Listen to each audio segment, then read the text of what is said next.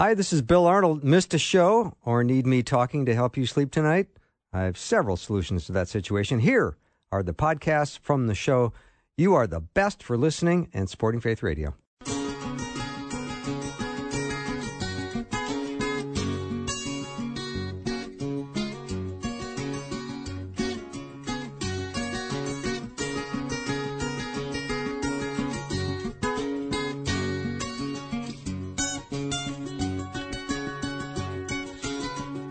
And a warm welcome to the afternoon show. I'm Bill Arnold. You know, I love Jesus when he gives fishing advice as not being a professional fisherman. He gives it to professional fishermen. And it says in Luke that when they listened to him and did what he told them to, they caught such a large number of fish that their nets began to break. So they signaled their partners in the other boat to come and help them and they came and filled both boats so full they began to sink.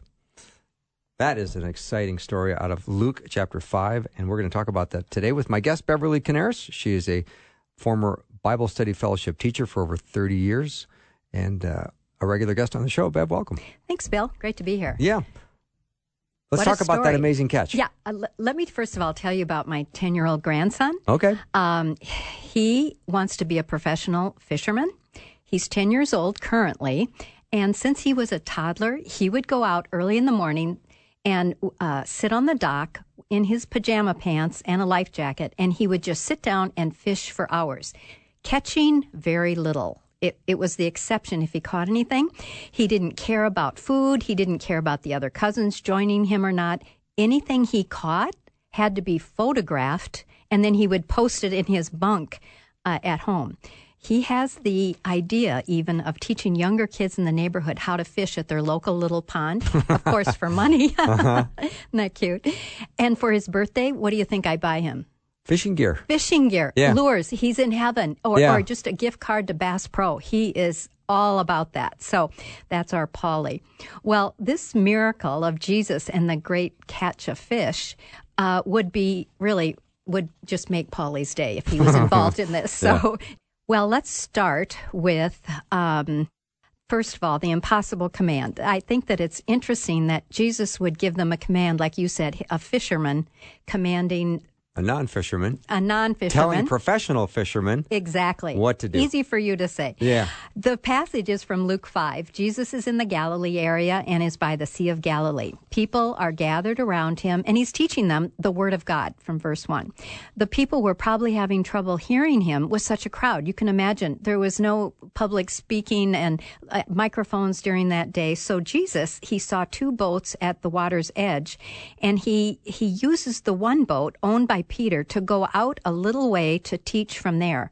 Now we know that sound really carries well over water. Isn't that amazing? Of course, mm-hmm. him being the creator would know how that dynamic was going to work.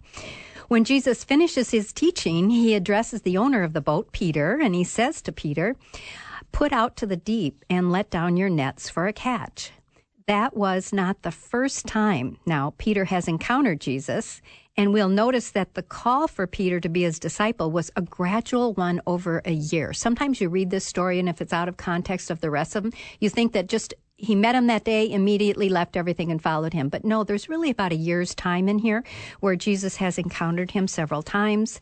Uh, Peter was learning more and more about who Jesus was. And this particular encounter is really going to be the linchpin for Peter being all in to follow Jesus. Peter responds to what Jesus has just commanded him to do. Now, with Jesus being the carpenter and Peter was the professional fisherman, and it was Jesus giving the command. Verse 5 Simon answered him, Master, we've worked hard all night and haven't caught anything, but because you say so, I will let down the nets. Now, they had just finished washing their nets. It's kind of like when you get the kitchen clean, you don't want anybody in there messing it up anymore. I mean, that was their work. They had worked all night, nothing. Now they cleaned their nets. They would be ready to go for the next night. Now he's asking them to go back out where they caught nothing and to dirty up their nets again. Think about that. Peter was really saying, This isn't going to work. This is impossible in his experience to catch fish in Jesus' prescribed ways. Haven't we all been here? We think we know best, that our way is the only way, that what God commands us seems so out of step with our own experience. But the Lord will often ask us to trust His word when the situation looks impossible in our eyes. So the bottom line is who do we trust? The all wise God or the minute information we have from our very limited eyes and knowledge? Mm-hmm. Who are we going to trust? Yeah. Bev, when you read this, um, do you see some of the counterintuitive thinking that the fishermen have to deal with? They've been out all night cleaning the nets. When you're tired after a full night of n- no luck catching fish, you're being asked to put them back in the water. Yeah. It's just so counterintuitive. You It- obviously clearly don't know uh, how to fish. No, no. Yeah. And and I mean, it was just uh, sheer obedience with no expectation. Yeah. Expectation. Uh, Peter was really asked by the Lord to trust him. Peter was asked to respond in faith, and this was going to be his life uh, ahead for Peter. It was it, he was in school right here. The book of Hebrews tells us that it is faith that pleases God. Peter needed to learn to trust in Christ, to obey his word, even above what he thought he knew. That's hard. Mm-hmm. That's hard when it goes against that natural intuition that we have. So, listeners, what is your impossible situation today? Where have all your efforts landed you with an empty net?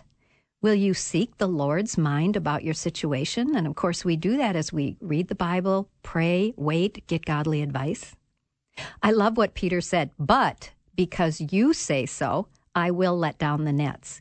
Peter was going to learn about who Jesus is and what he can do and how to apply that in what he's going to be learning eh, to do through this experience, and that was how to fish for men. Now we're going to go on to what happened. What are the impossible results here? Obviously, Peter had very low expectations of any fish, right? Well, why Sometimes we go into that too, don't we? Yeah. Well, yeah, I'll, I'll do it, but uh, uh, who's going to pay any attention? Or this is, you know, we're we're making excuses for failure.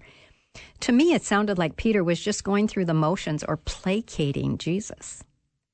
Verse 6 When they had done so, when they were obedient, they caught such a large number of fish that their nets began to break. So they signaled their partners in the other boat to come and help them. And they came and they filled both boats so full they began to sink. Now, this really reminds me of when we pray and ask God for something, then when He answers, what? I'm so surprised. God answered. We're so mm-hmm. amazed that God answers. In fact, scripture tells us that in Matthew 7 ask and it will be given you, seek and you will find, knock and the door will be open to you. Also in Ephesians 3:20, now to him who is able to do immeasurably more than all we ask or imagine, according to his power at work in us. Wow, Peter could have written that after this this experience here. Peter and James and John were learning as they were going to be trained in evangelism. In other words, this was part of their training to realize how they were going to help other people know who Christ is and come to faith in him. And it must be founded on God's word. It was God's word that sent them out there, put them in that place at that time, didn't make sense to them, but that's where the catch was. They are to follow his instructions, know where in order to know where the fish are, and the results come from him. You know, we can take no credit except for obedience to fish. Sometimes we may be fishing or sharing the gospel right where God has guided us, and then we come up empty. You know, we, we often judge God's work by results, and God has has such multifaceted uh, purposes and works. We don't realize we might just be part of the seed that's being planted, and that's our success in this particular encounter. It doesn't mean that we're uh, unsuccessful. What we have to do is really leave the results up to Him. Our job is to drop the nets, to be obedient, to share the good news of Jesus Christ. And we might just be that seed along someone else's journey. So, will you pray today and ask the Lord, where are the fish that you are to cast your net? Isn't this a great picture? It's almost a parable of what it is to evangelize. I wonder, Bev, when they were asked by Jesus to put their nets back in the water, if they were thinking, well, I hope we get enough fish maybe for a nice shore breakfast. Yeah. You know, maybe we'll catch enough to eat something before we go to sleep for the for uh, the, the day. But they had two boats so filled they started to sink. Yeah. I think that's how we often approach God in prayer. We we come with small ask, a small ask, or or a complete lack of any expectation, Oh, it's so true. and then the boats get filled. It's so filled. Yeah. It's so true. And then we're amazed.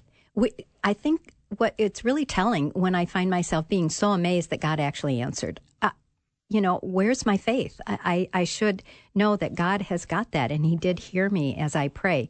But we can't expect to, um, if we don't uh, obey in this aspect of fishing, of this aspect of evangelizing, that um, that's that's the key here is Mm-hmm. that they obeyed even when it didn't make sense to them. Yeah, we see that all over Scripture, don't we? You do, we do, Yeah.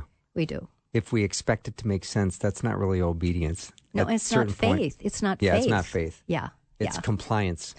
Oh, that's a good word. I can look at the cost benefit analysis and I guess I'll go ahead and comply with Yeah. you.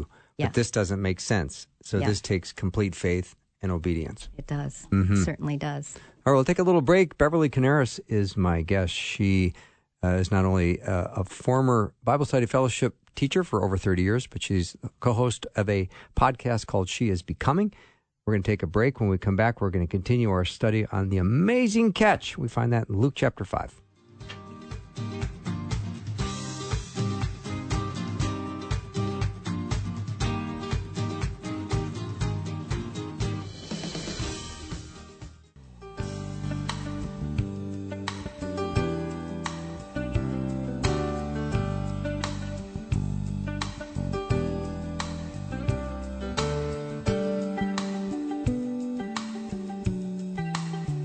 Welcome to the show. Beverly Coniaris is my guest, and we are talking about the amazing catch out of Luke chapter 5. If you're a fisherman, you love this story because there has never been a bigger catch of fish where two boats were filled and they started to sink. And Jesus told the fishermen to put their nets back in the water as they were cleaning them after a full night of no catches. And now they're up against their biggest and most amazing catch ever. So, Bev, really interesting. He's preparing them to be fishers of men as well.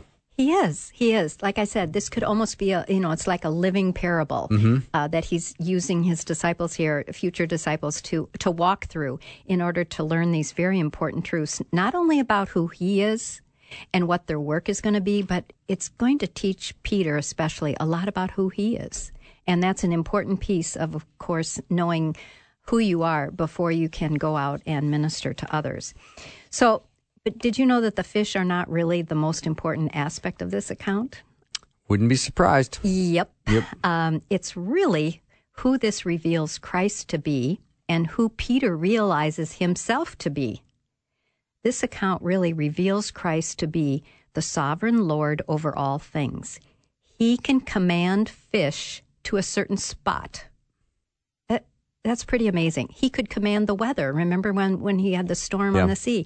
He calmed the waters and he calmed the, the wind. Um, he is God incarnate. In other words, he is God in the flesh.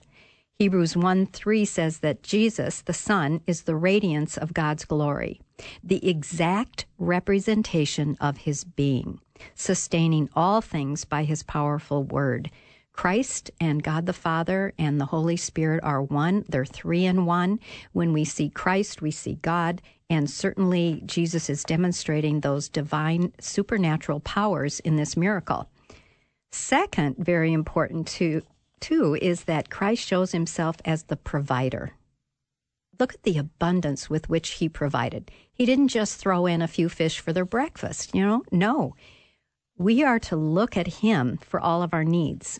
In Matthew 6, Jesus reminds the people that they're not to be a worrywart about all the things that they need. He promises them that he takes care of nature, and surely he can take care of their needs as well. Scripture says actually that he richly provides for us. That's a great little phrase to remember. He richly provides for us. Listen to how Peter responds to this massive catch of fish. Verse 8 When Simon Peter saw this, he fell at Jesus' knees and said, God, away from me. Lord, I am a sinful man. And he and all his command, uh, companions were astonished at the catch of fish that had been taken. And so were James and John, the sons of Zebedee, Simon's partners. Now, before, isn't that an interesting response? Is. And I think when you get a glimpse of who he is, you start to understand who you are.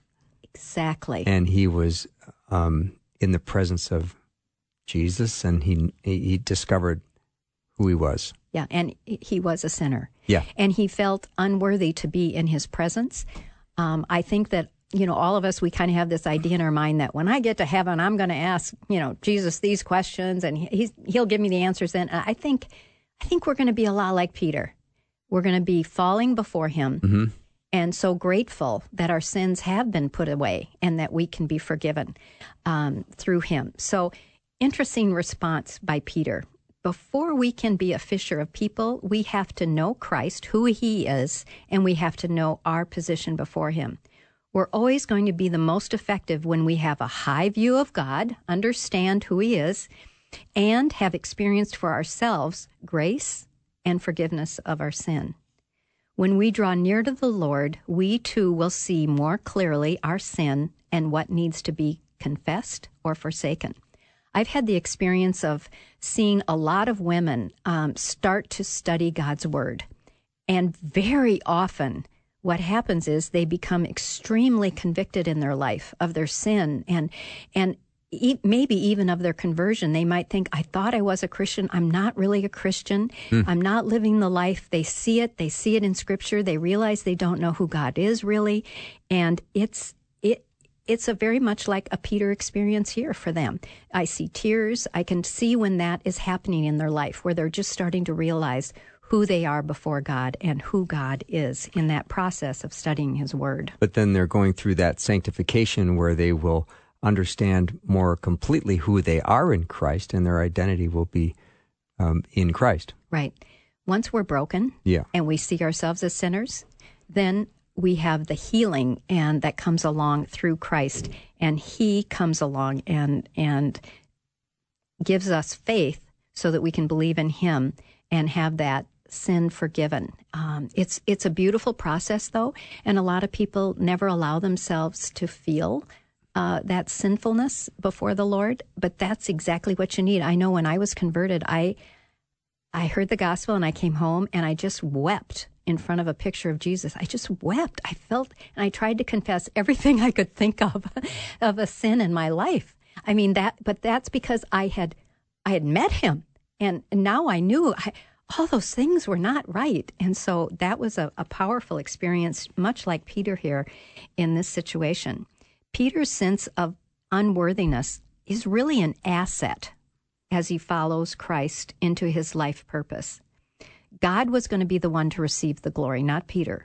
Peter would also have learned that he cannot do the work of evangelism without God directing it and also without the help of others. Isn't that interesting mm-hmm. that that Christ call, you know, had him had such a need he had to call in the others to help bring in the fish.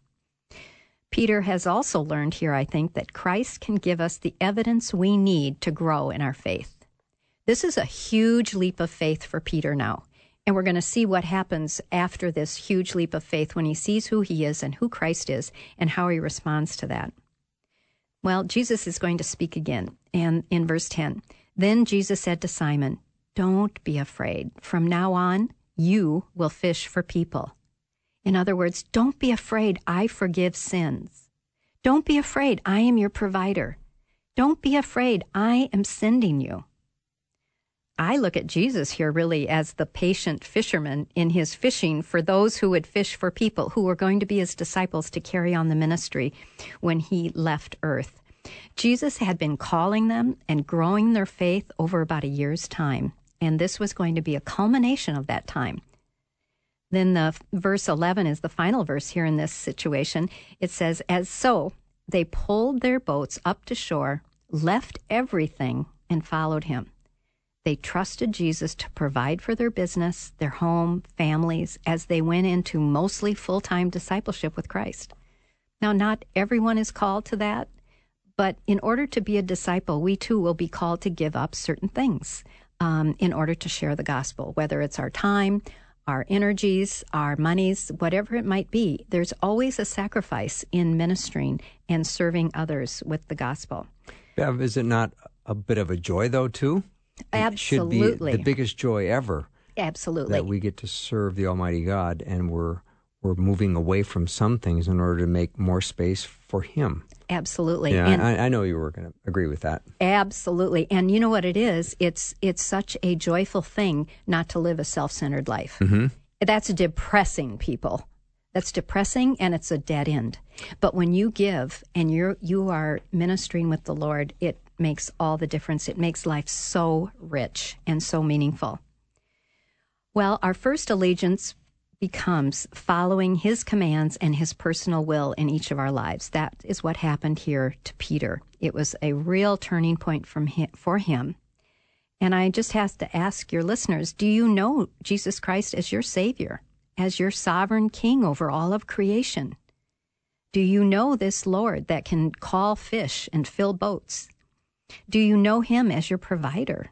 And then will you follow Him and fulfill your purpose as a fisher of persons, not in your own adequacy, but in his. And that was really Peter's lesson in, in all of this miraculous catch. And it's such a beautiful picture for us, too, to be assured that, you know, we need to look to him for that provision. We need to look to him in order to have a meaningful ministry and sharing Christ with others. Mm-hmm. When I love verse 10, when Jesus says to Peter, uh, says to Simon, "Don't be afraid. From now on, you'll fish for people." Mm-hmm. I, I, see that as a little bit of, of Jesus using a little humor. Absolutely. I mean, he's a fisherman, and yeah. what do fishermen do? Well, they put nets out and they, you know, get fish in them and then drag them into a boat. And he's just being, I think he's being a little playful. He's giving he a little bit of an illustration of we will go out and now send this message. Well, we will go Fish we, for men. Yeah. yeah. we'll fish for men. You're fishing. You're still going to be fishing, Peter, but you're going to be fishing for different things. Exactly. And you know, God knows how to speak our language. Yeah, I know. That's what I love. I love about it's that. It's very personal, and this was a very personal message to these fishermen. Mm-hmm. I I love that it was uh, seemingly an impossible command, mm-hmm. and then the results, Bev, like you say, there are impossible results, and then he started down this road of of conditioning them, getting them ready to become evangelists that would kind of put their lives at risk. Yeah, and they were the impossible choice, right? Unlikely. Yeah, because they were ordinary mm-hmm. guys that were put in charge of the message of the gospel. Exactly. Yeah. They were entrusted, 12 of these people, just 12, yeah. with that gospel to take it out. Yeah.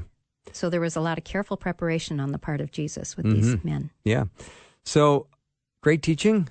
I love Luke chapter 5, verses 1 through 11. If you missed any of this, it's such a powerful story of that amazing catch where Jesus told these fishermen to put their nets back in the water after a night of no fishing. And then they pulled in enough fish to practically sink two boats. So, uh, Beverly Coniaris has been my guest. We're going to take a little break and we'll be right back with lots more.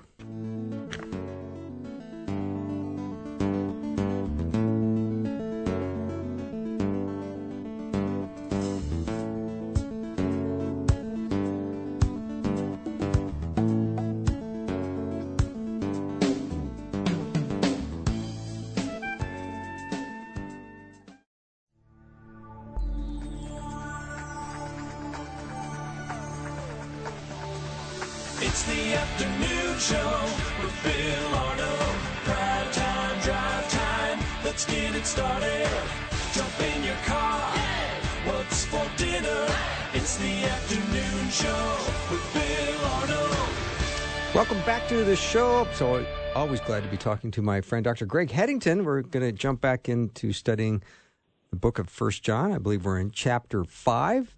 Greg, how are you today? I'm good. I'm ready to go. Let's do it. Welcome to our eighth lesson in our study of several New Testament epistles. As today we will emphasize two particular verses from First John chapter five. Our central idea is faith in Jesus makes us overcomers. Now, one of John's main themes has been how best to love God and others. Now, today, I want to look at another theme John has emphasized in his letter and his gospel, and that is the subject of prayer. In 1964, a track enthusiast from Oregon named Phil Knight co founded a brand of shoes that has become the world's largest company of athletic apparel. And the name of that brand is Nike. Nike. Mm-hmm. The company takes its name Nike from the Greek goddess of victory. Now, everyone naturally likes to have victory in their lives, so what does victory mean for a Christ follower? Scripture more typically uses the expression to overcome. So, as our central idea today for this lesson describes it, faith in Jesus makes us overcomers. What does that mean? When we grow in our faith in Jesus, and hopefully we're always growing in our faith, we learn to live as the Lord would have us live so that we might, number one, not be defeated by the world's hostility toward believers. Number two, we can overcome any habitual sin. And number three, we can become confident that a believer has eternal life. And remember, the only real life that Jesus promises his followers eventually begins when life on this earth ends. And number four, we are assured that God hears our prayers. So, to that end, we look at prayer today and focus on 1 John 5, verses 14 and 15. And here's what they say This is the confidence that we have toward Jesus that if we ask anything according to his will, he hears us. And if we know he hears us in whatever we ask, we know that we have the request that we have asked of him. Now, I want to be clear that the only one way to pray, the only person to pray to, ultimately, is the God of Scriptures, because over the centuries, people have had various views of what God seems to be like, and they pray to that God. So we're praying to the God of the Scripture. Roman numeral 2. What does it mean to pray according to Jesus' name? The scripture in verse 14 speaks of praying according to Jesus' will, and other scriptures say according to his name. Now, they are really synonymously, they're the same in their meaning, because if we pray according to someone's will, we are invoking the name of that person. God's will is clearly laid out in Scripture. Simply put, to pray in Jesus' name means to pray in a way that is consistent with Scripture in other words, his character and his will. So to pray in the name of Jesus and pray by his will, it's really the same thing. By the way, just because we add the words in the name of Jesus does not somehow make the prayer magical so that God is required to answer the prayer the way we like. It's not just the name, but our intention that we will abide by his will. So I personally pray in Jesus' name, but it's not obligatory to have that prayer answered. In Jesus' name, when I pray that way, because I, I believe that, because number one, that I am praying, and I hope I am according to his will. And number two, I'm praying to God the Father, whom I know only because of his Son, and taught us how to pray and to know the Father. The point is that effective prayer must ask for and desire what Jesus delights in. So, Greg, what does Jesus delight in? Thank you for that question. I know it's out there somewhere. mm-hmm. Amazingly, Jesus is delighted when we draw close to him. How do we draw closer to him? Number one, by speaking to him throughout the day to hear his voice. And number two, we draw closer to him by doing what he wills us to do. In other words, if you say something, doesn't mean you're going to do it, but it's about praying and then doing what he wills. Now, there's no secret will of God like the Gnostics thought in the first century. John talked about that. It was the first heresy where Gnostics comes from the word gnosis, which means to know. It was about a secret knowledge they had that only a, a certain group could get in.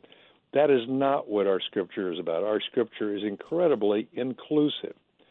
John is saying we ask according to what scripture teaches us about what pleases God. And what does scripture say about how we are to discover his will, that is his commands for all people? Scripture says we must believe in him. We've talked about this many times. In Greek, the word pisteia means to trust, to commit to, to put our weight down on Him. It doesn't just mean agreeing to certain facts. So, why are we to believe in Him? Why are we to believe in Him? Because God has already proven His love for us when Jesus was crucified for us. through Christ, he, he, uh, this happened. It, it, it was part of the cosmic plan, God's cosmic plan that Jesus would die for us. Since he has proven his love for us, we follow his commands out of love for how we are to live our best life. And that's how he wants us to live our best life. How is that? Well, the two big commands. The first command is to love who? To love the Lord our God with all our heart, soul, and might. It comes from the Old Testament originally, Deuteronomy 6, and then Jesus reemphasizes it again in Matthew 22. In other words, love Him with our whole selves. Since, number one, we are still alive today.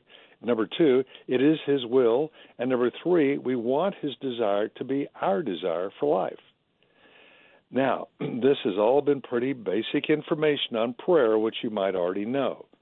But before we get to the second great command to love others, I want to give a few words from D.A. Carson, who talks about our natural tendencies of how we often live life.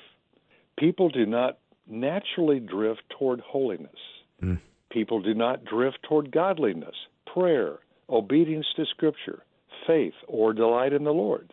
Instead, we naturally drift toward compromise, and we call it tolerance. We drift toward disobedience and call it freedom. We drift toward superstition and call it faith. We cherish the lack of self control and call it relaxation. Hmm. We move toward ignoring prayer and delude ourselves into thinking we have escaped legalism as we slide toward godlessness and convince ourselves we have been liberated.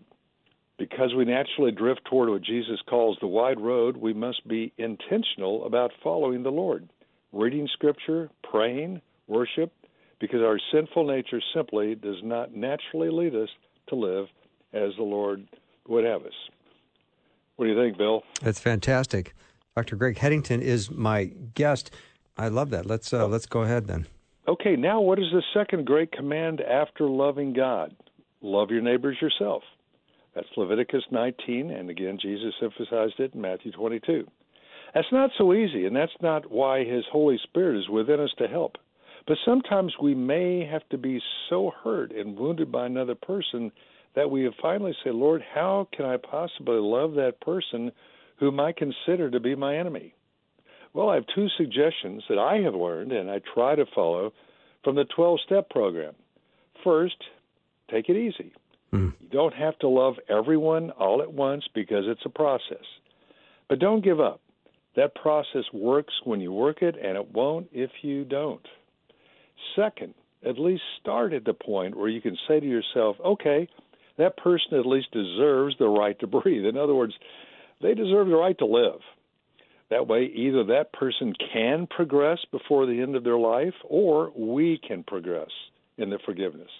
After all, according to Scripture, we are not required to live sinless lives because no one can. Jesus was the exception. But Scripture does tell us we are to become more loving and mature and whole followers of Christ so we can be all that we were always intended to be by the Lord. Christ's followers throughout history have followed the example of Jesus to put a, a pause on the tyranny of what is urgent. That's our daily life. What is next? What is urgent? But we need to more t- spend more time quietly talking with the Lord. And several hundred years ago, in the 17th century, Madame Jean Guyon, G U Y O N, a French mystic, wrote one of the most significant books on prayer. And it startled people when they when she wrote this quote, Forget about yourself and all your household and occupational interests. Simply listen and be attentive to God. These passive actions will permit God to communicate His love to you. You should repeat the process of becoming internally quiet as often as distractions occur.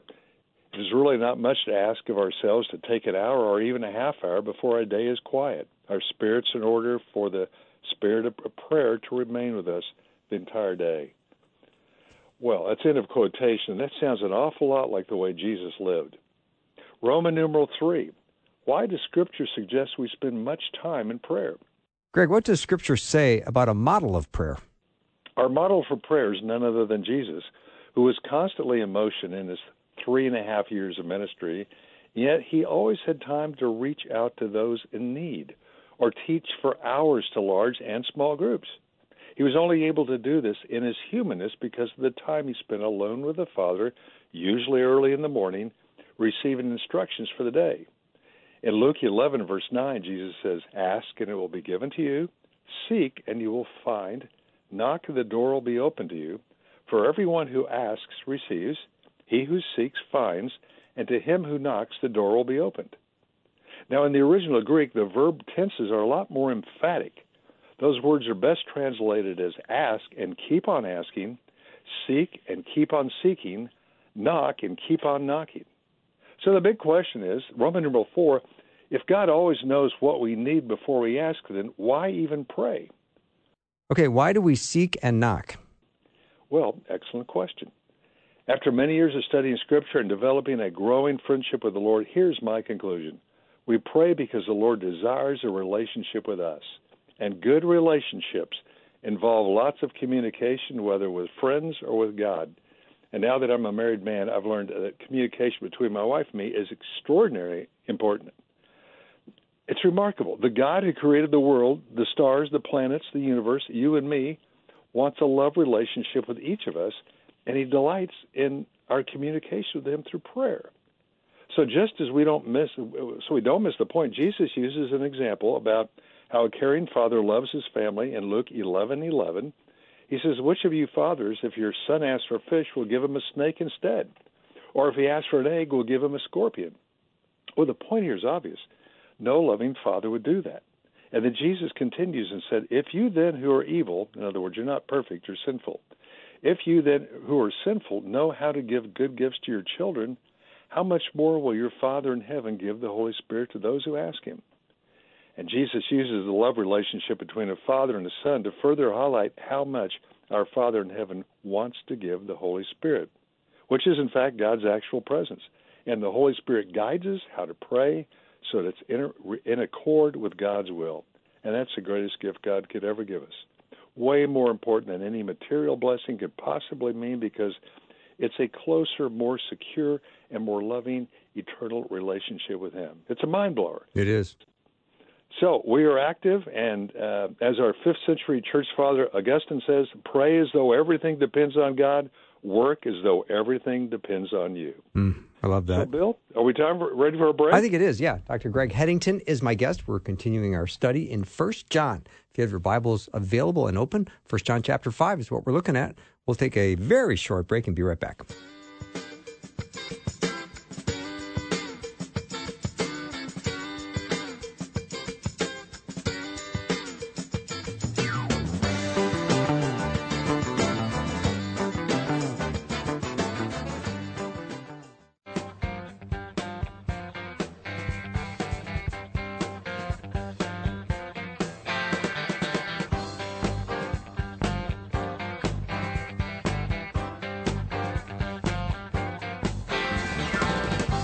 Much I love studying the book of First John, and I'm back at it with my friend and Bible teacher, Dr. Greg Headington, and we are in First John five. And uh, again, Greg, this is a great study.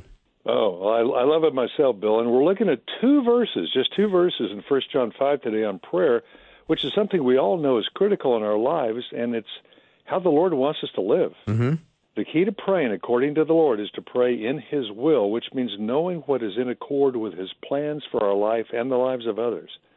So, how do we get to the place of knowing His will? Well, it, it takes time and, and Scripture. We just have to put the time in. So, our central idea today is faith in Jesus makes us overcomers, and our faith grows as we pray and trust and then do what He commands us to do. That's the central thinking. All right. When we think of prayer, it's better understood when we consider it in two different ways, just like in communication. Roman numeral five, prayer is first talking to God and second listening to God. So let's let's go to five A, talking to God. There are various ways to have a conversation with God, and one of the more practical and helpful patterns is to use the acrostic ACTS, which stands for adoration, confession, thanksgiving, and supplication.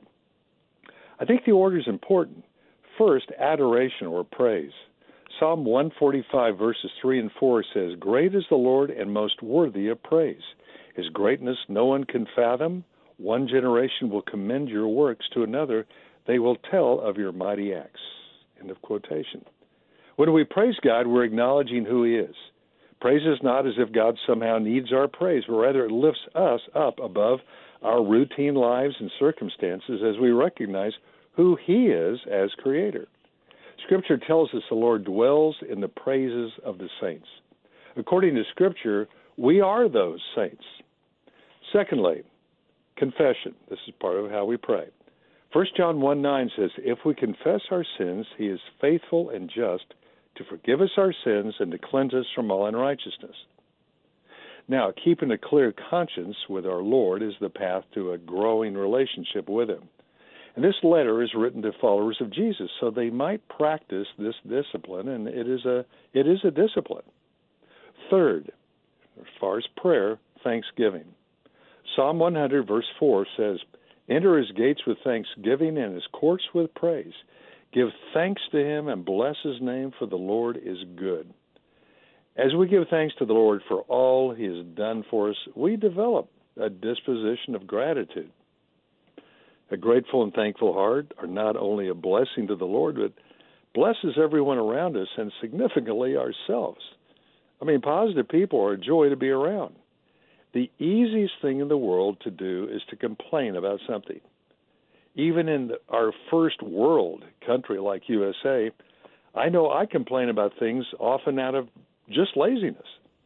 But gratitude and thanking people and thanking the Lord are not as common. Although I tell you, saying thank you even on an email or a text, much less a letter, is becoming more and more unusual.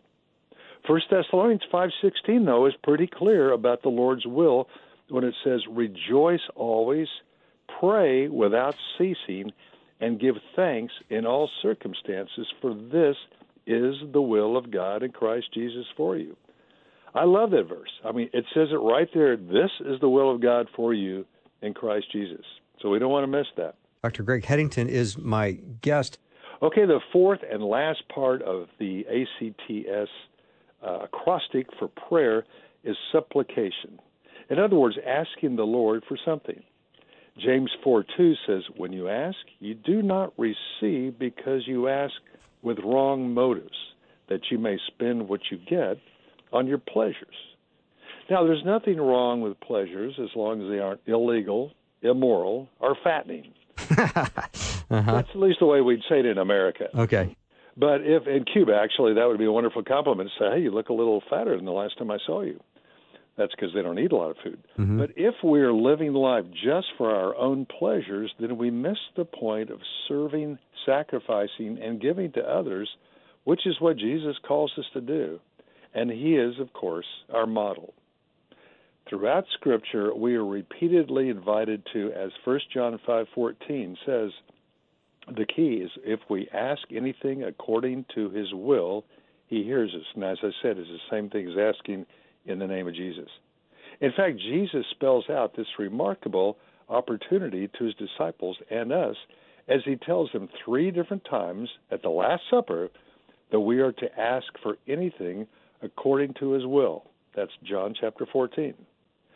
So, those four aspects we have just looked at of talking to God in prayer are the first part of the incredible communion that Jesus invites us to share with Him on a regular basis. And I'm t- when I'm talking about communion, I'm not talking about the Eucharist. I'm just talking about talking with God. So, Greg, how does He answer us?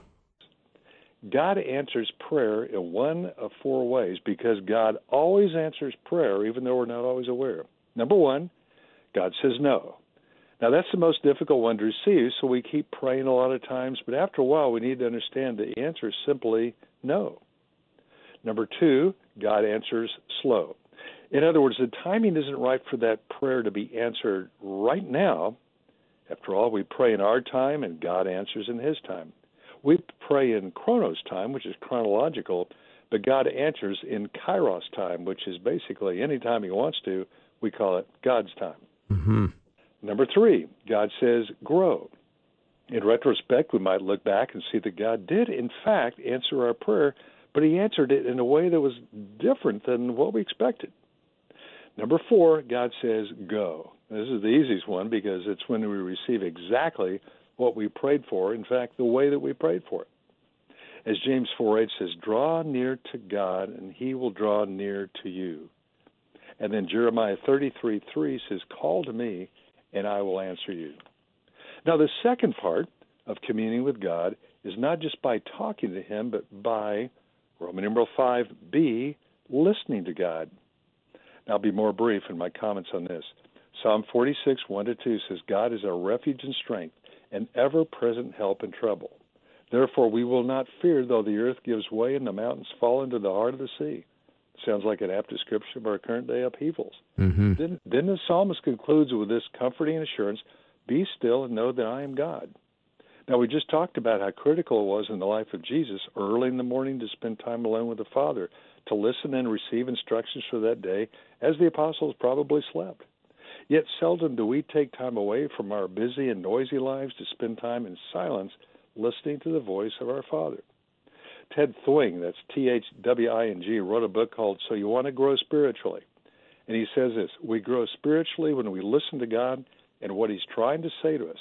But often we're not good at listening.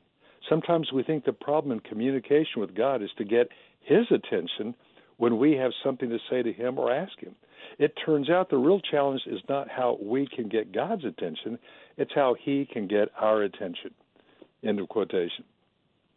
Thinking about listening to God, I don't know about you, but some of the important moments of my life have been when God whispered something to me. I cannot even count the number of times I've had the impression that I needed to call someone because they were on my mind. Has that ever happened to you? All the time. I mean, often. I mean, not Yeah. always, but often. I have acted on those promptings Yeah. and called that person, and they either say, "You've been on my mind recently," or "I was just about to call you," or "I can't believe you called me. I me." know. That, let me tell you what just happened. So, friends, those promptings are often from the Lord because, as Jesus, who's the great shepherd of our faith, says, My sheep hear my voice, and we have seen that faith in Jesus makes us overcomers, especially through prayer. Okay, I close with this. If there were ever a reason for sadness in heaven, and I don't think that's going to be the case, but if there ever were a reason for sadness, it would be if we look back on our life somehow all the time that the Lord desired to be with us more in constant communication while we were living on earth. When Genesis 1:27 states that we were created in God's image and likeness, it means that unlike the rest of creation, we are designed to delight in a living and loving relationship now with Jesus in the moment in which we're living. Now, the enemy would love for us to think of our communication with God through prayer as a, as a grim duty, as unpleasant. But our Lord views it as the loving lifeline He has with each one of us to guide us through dangerous valleys that we have already inevitably or will experience. After all, faith in Jesus makes us overcomers as we pray according to His will and we discover His will as we get to know Him better. Finally, perhaps the most beautiful words of a hymn, which were written in 1855, say it best What a friend we have in Jesus, all our sins and grief to bear. What a privilege to carry everything to God in prayer. Oh, what peace we often forfeit. Oh, what needless pain we bear, all because we do not carry everything to God in prayer. Oh, that's great. I love that. Um, one of the Greg, one of the things that I love about the ACTS ac- acrostic is the adoration, and I was uh, I learned that uh, um, when you start with adoration, maybe even you pray a psalm, you're letting God start the conversation, and the old saying is that wh- whoever starts the conversation usually controls it. Yes. Yeah. So, thank you for that study and that time. It's always a great uh, having you on the show. I look forward to next time. Okay, thanks, Bill. You bet. Thanks. Dr. Greg Headington has been my guest, and that is uh, a study on First John chapter 5. We're going to take a little break and be right back.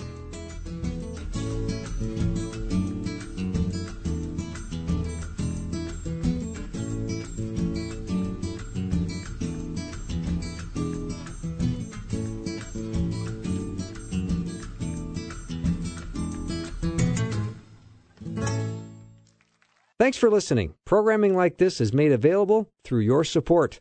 Information available at myfaithradio.com.